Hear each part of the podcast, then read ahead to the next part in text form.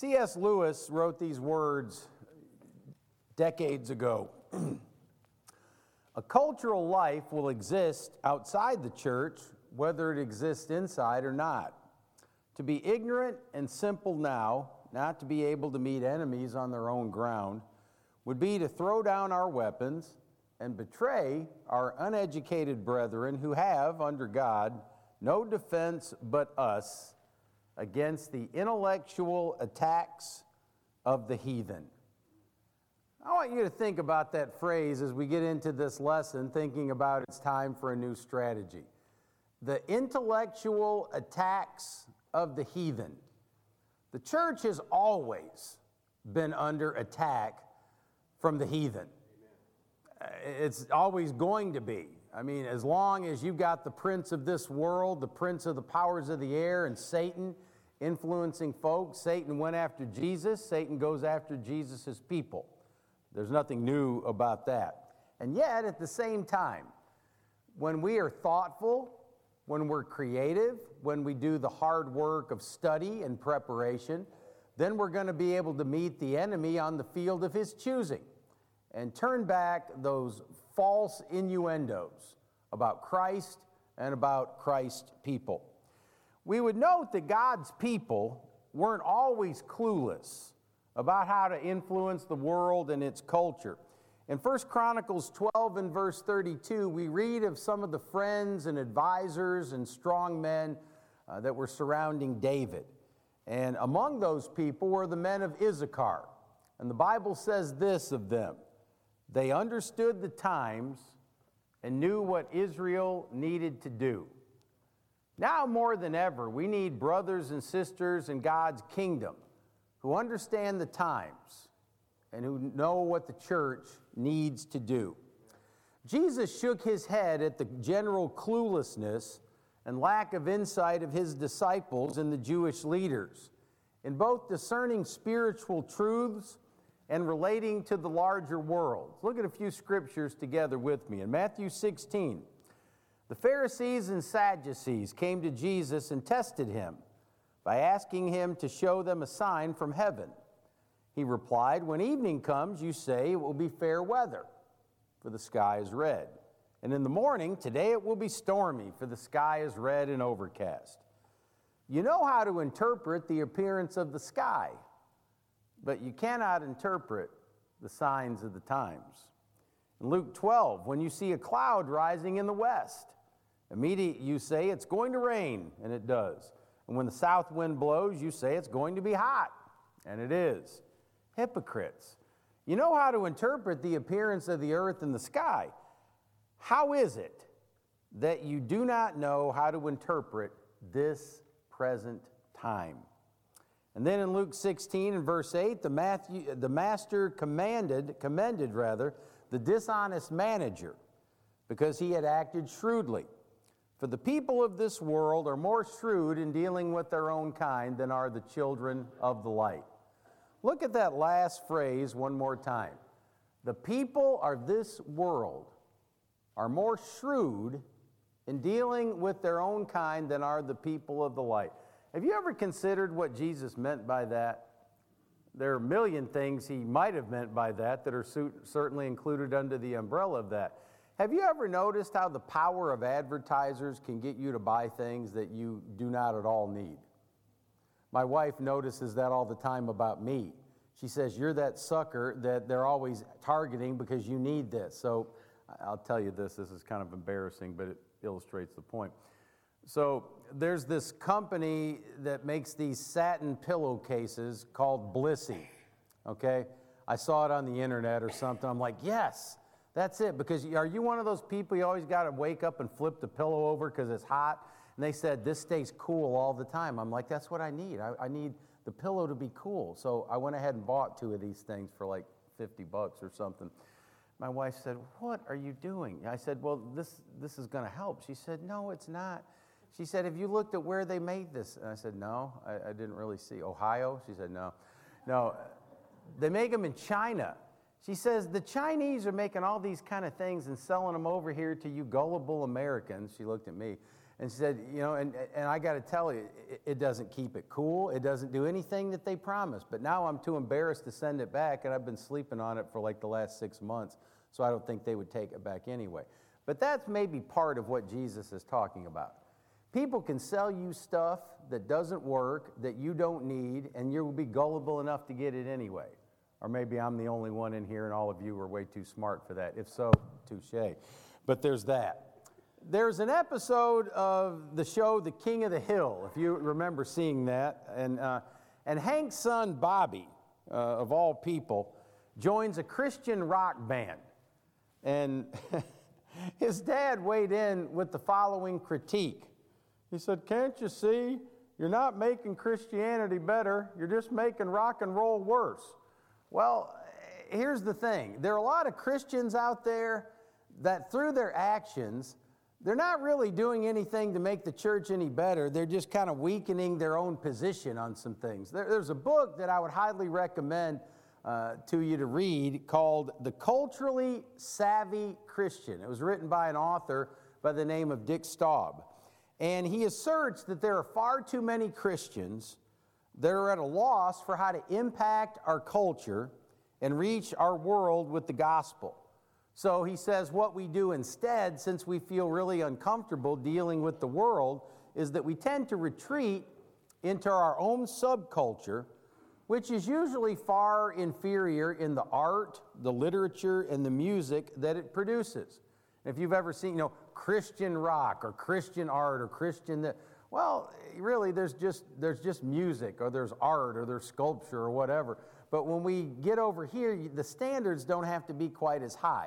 Well, Staub goes on to see several problems with American culture, and this would encourage Christians probably just to take a flyer and get away from it. Here are some of the problems with the culture at large. He said it is superficial, you know, which it is. I mean, we talked yesterday about the Kardashians. Is there anything more superficial than the Kardashians? No, you couldn't find anything. Uh, culture is diversionary, mindless, celebrity driven. It is also spiritually delusional. No one's going to get any closer to God by embracing the larger, wider culture and its moralistic, therapeutic deism. They are basically inventing their own religious uh, credos. And it is soulless. It's not sustained by art or by aesthetic beauty or anything of that nature, but just by the mad pursuit of profit. But because of the problems that we have in combating and confronting the larger culture, Christians tend to react to it in one of three ways. They either cocoon, they just hang out with each other, they don't do anything with people that aren't of the tribe. They're combating, they want to just always be at odds about something. They're boycotting Starbucks for their war on Christmas or something of that nature. Or they just conform, they just go ahead and go all in. I would suggest to you today that there is yet another way. We can transform the culture. We can be the kind of change that God is calling on us to be. And a good example of this in recent times is found in this person, C.S. Lewis. This Oxford Don understood the times in which he lived. He also countered culture by challenging its false claims. He communicated within it by having conversations with people who saw things differently. This is one of the things that I think we've got to improve at as Christians. We act like if somebody disagrees with us, we can't engage in dialogue with them. Those are the people that we should be having dialogues with, not each other. I don't have to talk Josh into becoming a Christian. Josh is a Christian. I don't have to talk Josh into having a biblical worldview. He already has a biblical worldview. But there are others out there that I need to be talking into. So we need to be able to meet with those people. We need to be respectful of those people. And Lewis was great at doing that. And he was also successful at changing the culture by creating it, by producing art and literature that glorified God and ennobled mankind. All Lewis was doing was following in the footsteps of believers through the centuries, like Bach, Mendelssohn, Dante, Dostoevsky, Newton, Pascal, and Rembrandt. Individuals whose genius and work lifted up God and in the process enriched the cultural milieu. If you look at most of the things that are great about Western civilization, 90% of those things were created by people that look to God as their inspiration. That's what we're talking about, about changing and transforming culture, not retreating into a little cubbyhole and not having anything to do with the greater world at large. And by the way, the Bible contains a wonderful role model for us to emulate in a similar fashion. That, of course, would be the Apostle Paul. Tertullian asked the question what has Athens to do with Jerusalem? Or, in other words, what does secular culture have to do with Christian culture? Well, Paul gives us a model as to how to answer that question and how to answer it effectively. In his visit to Athens, that's recorded in Acts chapter 17, Paul deals with this in a very effective and a very head on fashion. And in so doing, he leaves with us some important lessons that we can use to reach and transform the wider culture around us. Let's notice some of those lessons in our time together this morning. Number one, know the zeitgeist. Now, I've already showed up here and, and uh, been reminded of how little of my Spanish that I've kept up with. I was trying to follow those prayers at the Lord's table. I got probably about every fourth word. And that's about par for the course for having four years of Spanish in my educational background. But you know what they say if you don't use it, you lose it. Well, this zeitgeist is not Spanish, it's a German word. But here's what it means it is the spirit of the times or the spirit of the age. A good working definition would be this Zeitgeist is the general cultural, intellectual, ethical, or spiritual climate of a nation or group. It is the general ambiance, moral, socio cultural direction, or mood of the era. So, if you understand the zeitgeist of the era, you understand what makes people tick. You understand what people believe, what they're interested in, what they're talking about, what they're watching, what they're hearing, all of these things. And Paul understood the zeitgeist of this great world city, the city of Athens. Paul knew the language. He could go anywhere and speak the Greek language as well as any native Greek. He knew the schools of philosophy, from the Epicureans to the Stoics to the Cynics. He was familiar with the religion he knew Greco Roman religion.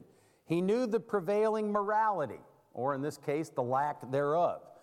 He was not a missionary to a place that he knew nothing about the people in their own language. This is not a critique of the way churches of Christ do missions, but I've been involved in enough of those that where are we sending these people to? Cambodia. Did they know anything about the Khmer language? No. But they'll learn it in a year. I'm like, it's, it's rooted and grounded in Sanskrit, a 5,000 year old dead language. They're not going to know it in a year. Then we send them over there and they're really having trouble with the language. I'm like, raise your hand if you saw this. I mean, this is how we do this sometimes. We send kids to places they've had no training, they know nothing about, they know nothing about the background of these people, they can't speak the language, and then we wring our hands and say, I can't believe that we're not having success over there.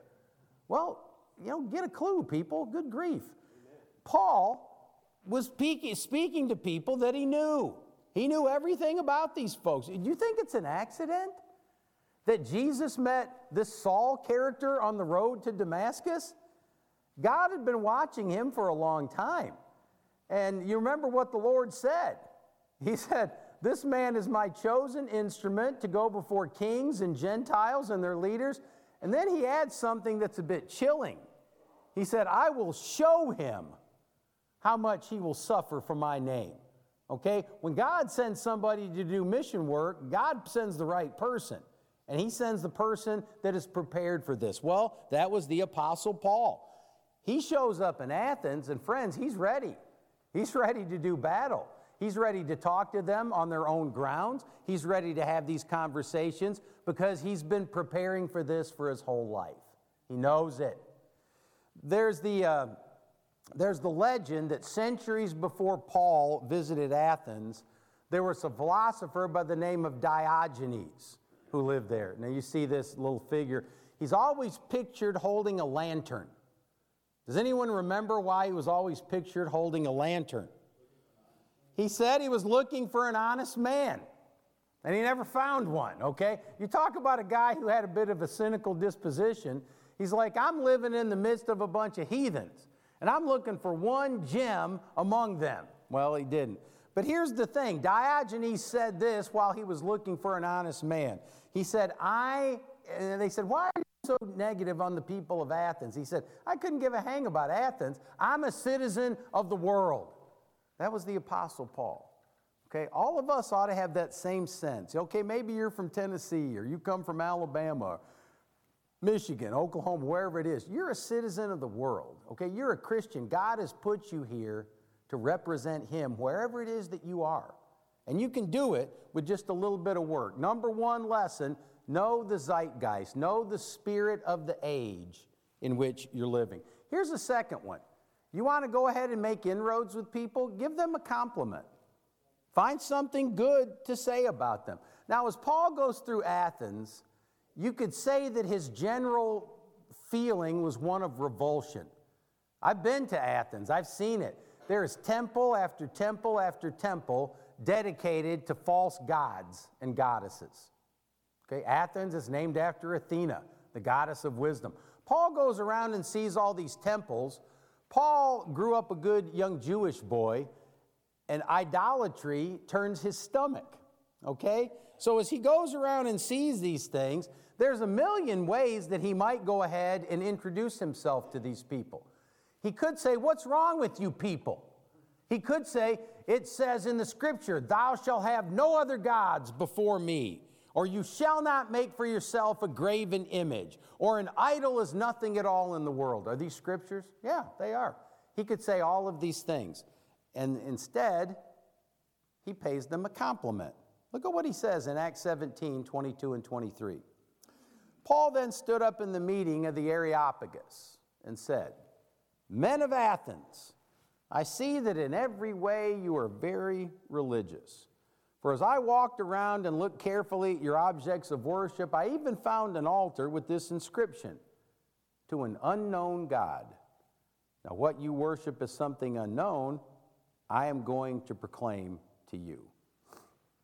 In our interactions with others, is it possible that we might find something good about them that we could praise? Or do we immediately have to go to areas of error or disagreement? I'm indicting myself as much as anybody. When I was a young preacher, I was a bit of a firebrand. I have calmed down tremendously over the years, but I remember a lot of conversations I got in with folks uh, of different church backgrounds, and I didn't have any trouble telling them how the cow ate the cabbage. Okay? I still think generally what I was saying to them was right. I think doctrinally those things were true. I think my attitude was not very good because I, I know and you don't know. I'm right and you're wrong. Okay? You ever gonna win an argument with that kind of attitude? You're not. Okay, Paul goes in, and in the midst of one of the most idolatrous cities on the planet, the first thing he says to them is, I see that you're a very religious people. I see that you know, you, you, religion is important to you. Religion's important to me too. Is it possible that when we start talking to our friends and neighbors and coworkers, that instead of just immediately going to that area of disagreement, that we might find something about them that we like? that we admire and that we're impressed with, and tell them that. Now, you think about this. When somebody approaches you, do you feel a little bit more relaxed around them if they say something kind to you or if they say something complimentary about you? Yeah, you do. Well, give a compliment. You know, in the past, some people have not necessarily liked some of us in churches of Christ. They think they're the only ones going to heaven. Well, eh, first of all, that's not our call. If you read further, in Acts chapter 17, God has set a day when he will judge the world with justice by the man he has appointed. He has given proof of this to all men by raising him from the dead. Acts 17, 30 and 31.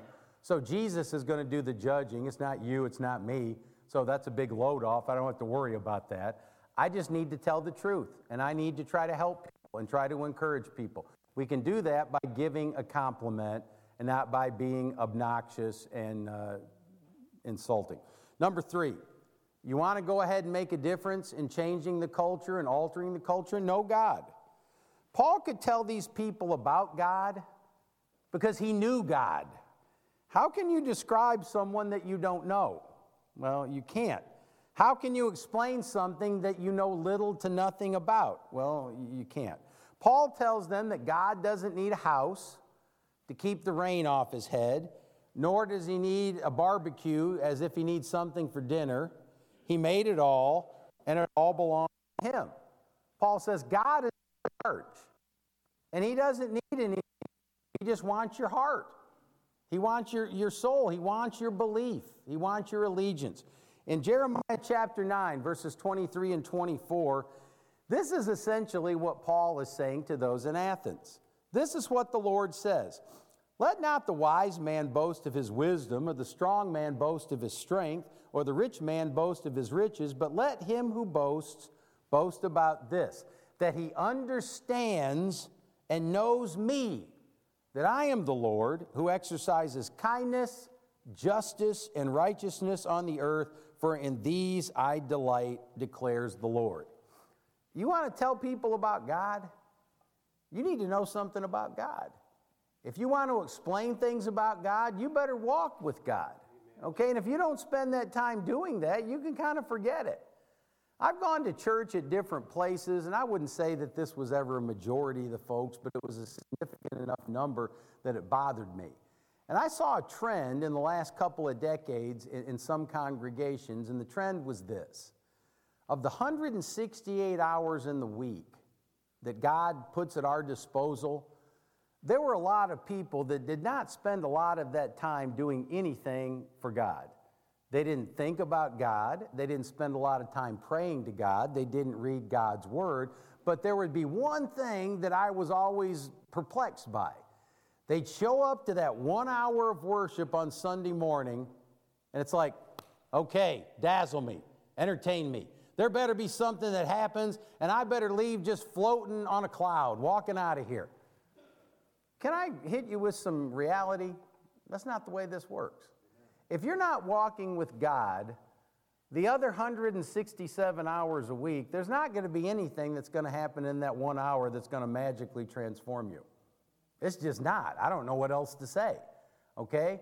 That would be like me. There's going to be one hour this week I'm going to focus on my fitness. One hour of the 168 hours. And I'm going to eat right for that one hour. And I'm going to do a little bit of exercise. And I might even sneak some cardio in there and I'm going to lift a weight and, you know, one hour a week and, and I'm going to be really fit. And you're thinking, well, what are you doing the other 167 hours a week? You know, eating garbage, scooping up lard with a big spoon, okay? Eating, gar- I mean, no, you're not going to be fit. You're not going to be healthy. It's the same thing as a Christian. If you want to tell people about God, you better know God. If you want to represent God, you better spend time with God.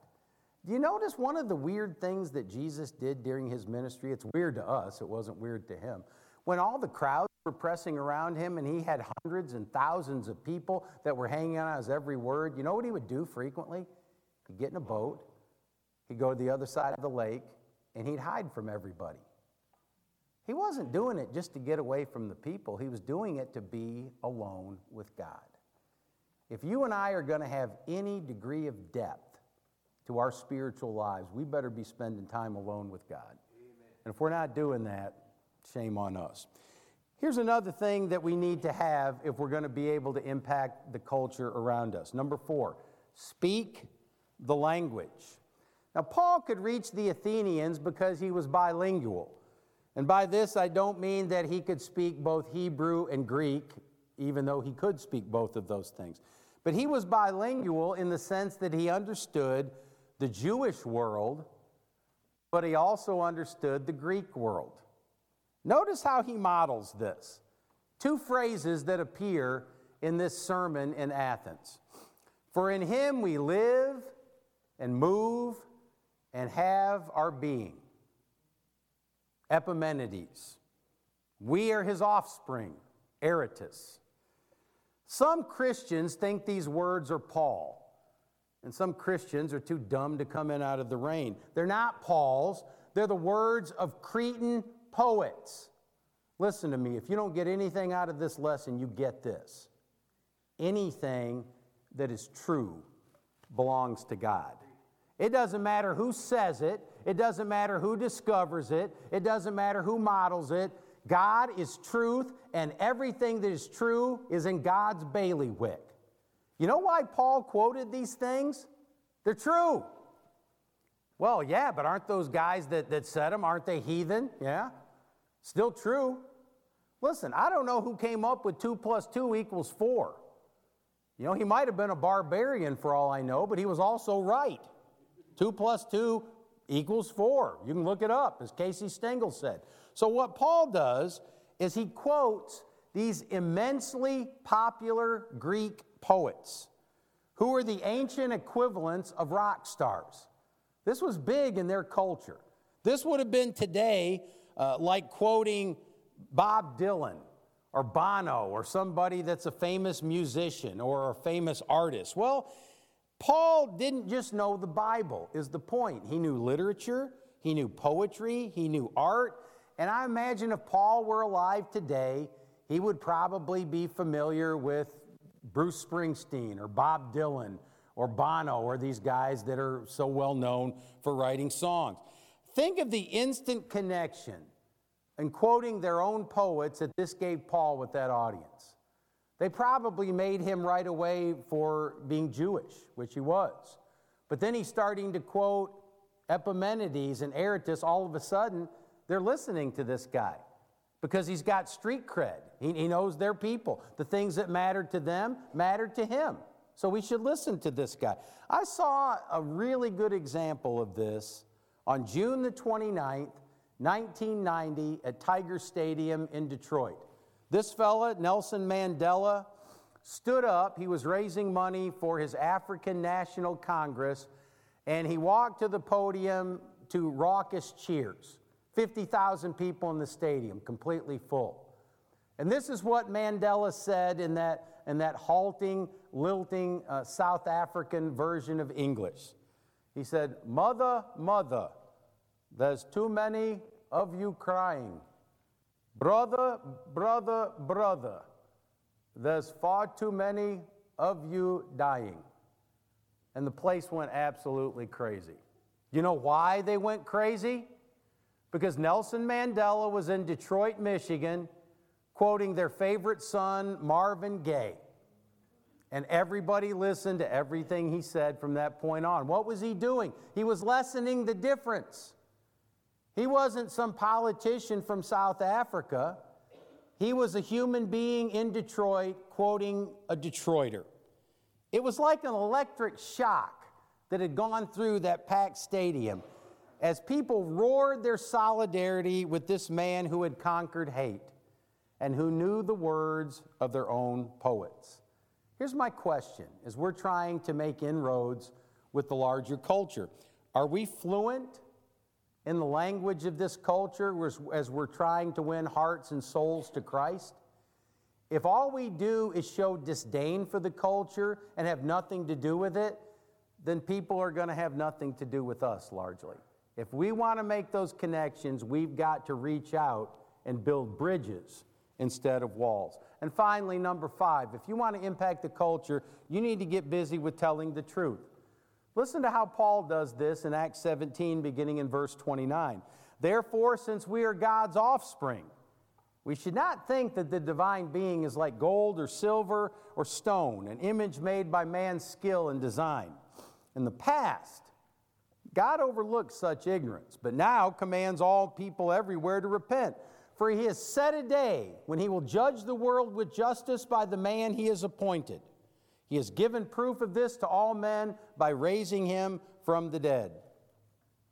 God, to this point, had not judged these people for worshiping false gods in their ignorance. But Paul tells them time is running out. You better get busy and you better understand what the truth is. Well, did they want to hear that? No. Did they need to hear that? Absolutely. Paul would say in a different context, Have I become your enemy by telling you the truth? Paul doesn't care because there's the time for compliments, but there's also a time for truth. And now Paul's telling them that truth. He said, You want truth of this? Jesus Christ is raised from the dead. You think that's foolish? Go look at it yourself. Go look at the proofs. Go interview the people. Go see where is, where is the body? Where is it? You think a Roman guard would have let a bunch of ragtag Jewish disciples come in and steal a body? Are you crazy, man? No. He was raised from the dead through the power of God, and I've seen him, and I'm a witness of this. That's the truth. Now, keep in mind, did everybody believe that? No. Some people sneered, Luke said. Eh, they were with him until he talked about the resurrection. That's all right. But here's what you need to understand the greatest incontrovertible truth of this world is that Jesus Christ is raised from the dead. That will determine where you spend eternity, and it will determine the quality of the life that you have here and now. There's some still sneering today. There's some that are always going to sneer. There's some that if they walked outside and saw the sun shining, they would deny it. Doesn't make it any less true. Tim Keller said these words If Jesus rose from the dead, then you have to accept all he said. If he didn't rise from the dead, then why worry about anything that he said? The issue on which everything hangs is not whether or not you like his teaching, but whether or not he rose from the dead. So the question for us is what you say about that? It's going to determine not just some things, it's going to determine everything. Let's go to God in prayer. Our Father, we recognize that you placed us in the kingdom for such a time as this. And Father, we ask for your blessing, for your strength, for your wisdom as we try to combat the larger culture around us. Father, we see that the culture is drifting, the culture is lost, but in the same way that Paul walked into Athens and made a difference, we pray that we can walk into our schools, into our town squares, into our places of business and make a difference in the same way. That we can be good ambassadors for you, that we can know the right words to say, that we can pay compliments, and Father, ultimately, that we can tell the truth to people who are desperately in need of it. Father, we're grateful for all of the blessings that you've poured out in our lives. We're thankful for your grace, for your mercy, and for the patience that you show with us.